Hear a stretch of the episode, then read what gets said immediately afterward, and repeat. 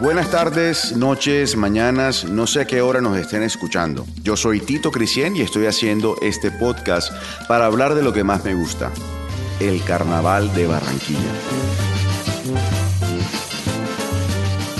El maquillaje pues se utilizaba como una táctica de guerra cuando el- el- las tribus guerreras iban a la, a la pelea. Me cuenta también que le llaman monocuco guayabero porque muchas veces estaban los monos, llegaban acá, se comían alrededor de la guayaba y dejaban las semillas. Y esas semillas se las tiraban a la gente.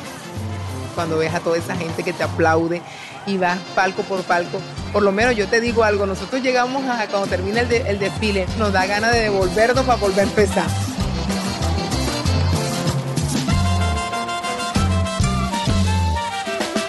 Que se lo gocen.